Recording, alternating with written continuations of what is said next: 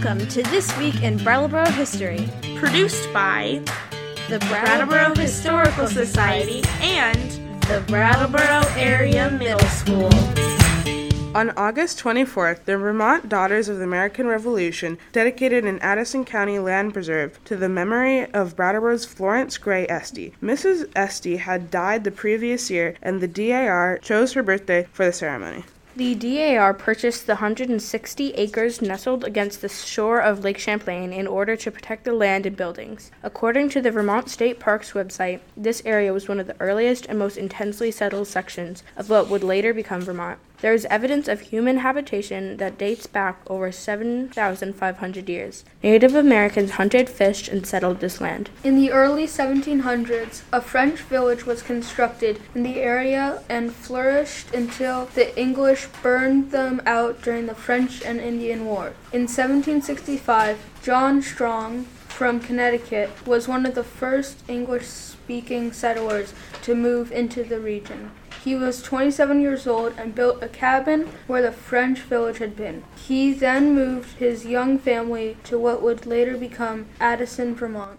In 1776, Strong enlisted in the Green Mountain Rangers to fight in the Revolutionary War. A year later, General John Burgoyne led British troops, Hessians, Tories, and Indians on invasion down the Champlain Valley in an attempt to destroy the colonial rebellion. During this British incursion, John Strong's cabin was burned to the ground. Strong would remain loyal to the Revolution and, after the war, served in many early Vermont government positions. He was a member of the Vermont legislature and served as the first Addison County judge. He helped revise the Vermont Constitution and was a member of the 1791 convention that voted to join the U.S. as the 14th state. In 1796, John Strong built a substantial brick home on his land. In many ways, his rise from a Revolutionary War private to a prominent member of a vibrant Addison County community mirrored the burgeoning success of the young state of Vermont. In 1934, the Vermont DAR took steps to preserve this heritage by purchasing the Strong property. The 18th century brick house and historic lands were protected from further development, and the house was converted into a museum. The building has since been listed on the National Register of Historic Places. In 1934, the state regent of the DAR wrote the following to membership. Let's all meet together to show consideration to the Dean of Vermont Daughters, Mrs. Florence Gray Estey.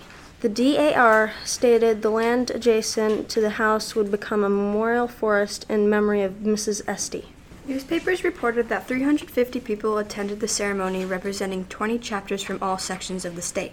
Mrs. Estey's favorite patriotic hymn, America Beautiful, was sung in the President General of the National Organization. Leslie Witherall read a poem in Mrs. Estey's memory the state regent addressed the crowd. She spoke of the trees in the forest as symbolic of the life of Mrs. Estey. She imagined the wind passing through the trees, celebrating Mrs. Estey's deep root, her usefulness, her regal beauty, and democratic nature. A DAR marker was unveiled with the description Vermont Daughters of the American Revolution State Forest, dedicated August 24, 1934, in honor of Mrs. Florence Gray Estey.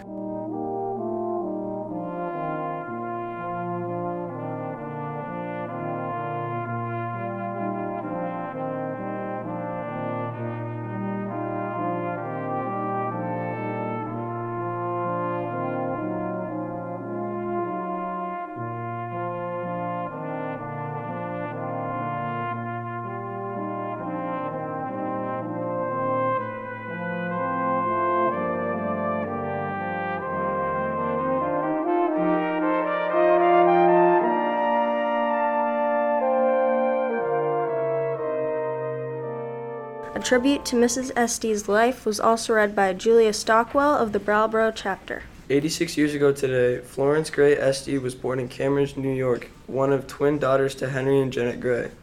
Although born in New York, she was more truly a daughter of Vermont, coming to Brattleboro in October 1867 upon her marriage to Julius Jacob Estey, only son of Jacob Estey of Estey Organ fame. 66 years of her life she gave to the best interest of her adopted state. Mrs. Stockwell then went to give a biography of Mrs. Estey. We will attempt to summarize it here. Shortly after the Civil War ended, a young Florence Gray came to Brattleboro to visit her older sister, Mrs. Eliza Gray Ketchum. While staying with her sister, Florence met Julius J. Estey. In 1867, after a brief courtship, 19 year old Florence had married 22 year old J.J. Estey had been made partner of the Estey Organ Company a year earlier. He shared responsibility of the business with his father and brother in law. Shortly after their marriage, they moved into a spacious house known as Florence Terrace between Green and Elliott Street, now the location of Moore Court. For more than 60 years, Mrs. Estey was active in public affairs. She began as an officer of the Village Improvement Society and the Women's Industrial and Educational Union. She was a charter member of the Brattleboro chapter of the DAR. Mrs. Estey's sister, Annie Gray Cobb, became the first regent of the chapter, while Florence was the first treasurer. Mrs. Estey would later serve as a local regent and take on state and national DAR responsibilities as well. Florence Estey was instrumental in creating the Women's Auxiliary to Brattleboro Memorial Hospital and served as its president. She took it upon herself to raise funds to furnish the rooms of a new addition to the hospital. As a recognition of her efforts, the hospital placed a bronze plaque on one room in her honor. Miss Estey was also involved in the Brattleboro Mutual Aid Association and worked with Miss George Kroll to establish a local branch of the Fresh Air Fund. During World War I, she was president of the Brattleboro branch in the American Red Cross, and for many years was associated with the Holton Home. Mrs. Estey gave substantial financial support to the work of the DAR, and after her great grandchildren's births, recognized them by contributing the construction fund of the new Constitution Hall and the Continental Hall in Washington, D.C. She attended ceremonies connected with the laying of cornerstones for both halls, as well as the dedication exercises for each. According to Mrs. Estey's obituary, she was considered Brattleboro's most respected, most admired, and most loved woman. She was praised for her tolerance, understanding, courage, sense of humor, and ability to see beyond class distinctions.